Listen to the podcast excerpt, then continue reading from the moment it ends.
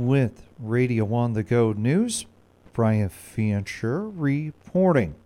The Hardin County Board of Supervisors today will consider a contract for a bridge replacement project along T Avenue over Honey Creek southwest of Union. The Hardin supervisors will also receive an update on the Summit Carbon Solutions pipeline project. The Hardin County Board of Supervisors meet today at 9 a.m. at the EOC training room in Eldora. Jeff Hallbaker was elected last month to the District 3 seat on the Floyd County Board of Supervisors, but he declined to accept the position. A committee made up of the county treasurer, auditor, and recorder intends to fill a vacancy by an appointment. This committee will reconvene on January 2, 2023, at the Floyd County Courthouse with the intent to make an appointment to fill the vacancy. District 3 covers the northern and western portions of Floyd County. Eligible electors of District 3 have the right to file a petition with a county auditor requiring that the vacancy be filed, or should say be filled by special election. Those applying for the position must submit their application documents no later than 4 p.m. on December 28th to the Floyd County Auditor's Office. And for more information, that can be found by going to floydcoia.org. Again, that's floydcoia.org. The annual Iowa State University survey released yesterday found the average price of an acre of farmland set a record again at $11,411. ISU's Wendong Zhang oversees the survey. This represents a 17% growth over the past year. And this is really phenomenal because that when you are thinking about the, over the past few years, last year, 2021, Iowa farmland values rose 29% already. And so this is a, a, ramp up that is that we haven't seen um, since the 1980s, essentially.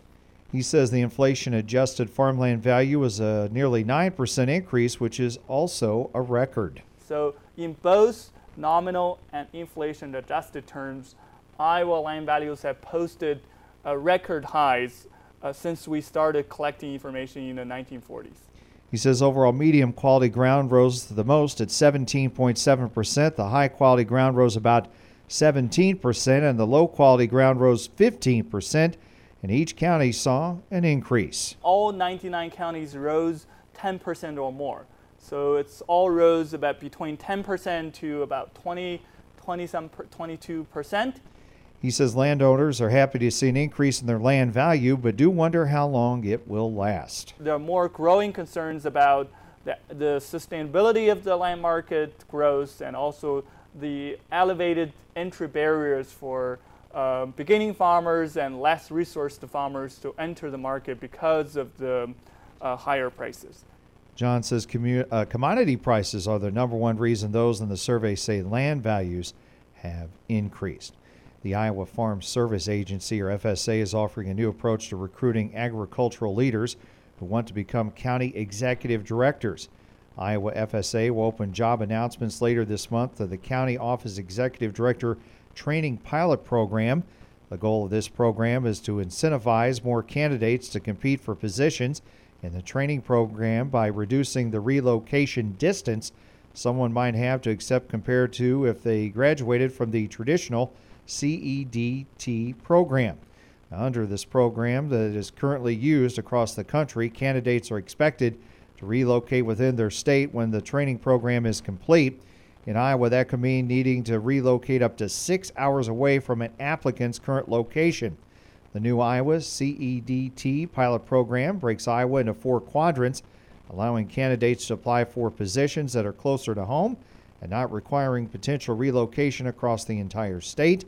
For more information, contact your local FSA office. The Mason City Airport Commission Monday voted to rebid the proposed new commercial terminal building project with the bids due by 2 p.m. on January 12th. The bids will be open on that same day at 3 p.m. Now, the business, the Mason City Airport Commission received information that United Express has gone back to offering 12 weekly flights to Chicago. The number had dropped to as low as seven as the airline announced several months ago plans on leaving Mason City, but were ordered by the federal government to continue serving Mason City until a suitable replacement could be found. Monday night, the Cal School Board said January 12, 2023, as the date to hold a public hearing on a resolution to redraw the director district boundaries. In other business, the Cal Board awarded a bid to Iowa Falls Glass to replace the windows in the southeast classrooms in the middle wing. And the Cal School Board approved a one year agreement with Katie Business Technologies for phone support on the district's phone system.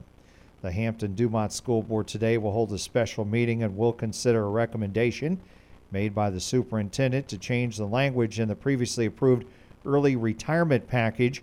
The Hampton Dumont School Board special meeting is today at 12 p.m. and will be available to the public via Zoom.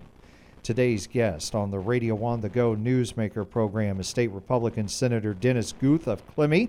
We'll discuss his new district and what his goals are in the upcoming legislative session. The Radio on the Go Newsmaker program airs weekdays during the noon hour on KLMJ with archive programs available under the News tab at radioonthego.com. Rainfall totals around the area in the past 24 hours. What we have uh, received in Charles City picking up 33 one hundredths of an inch. Clarion 3 one hundredths, Fort Dodge 32 one hundredths of an inch. Iowa Falls 5 one hundredths, Kesley 3 tenths of an inch of rain.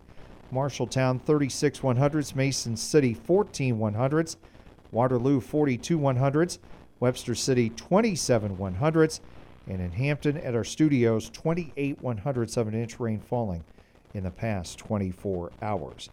The high in the past 24 hours at our studios ending at 7 o'clock this morning, 41 degrees, and the 24 hour low as of 7 a.m. today, 33 degrees.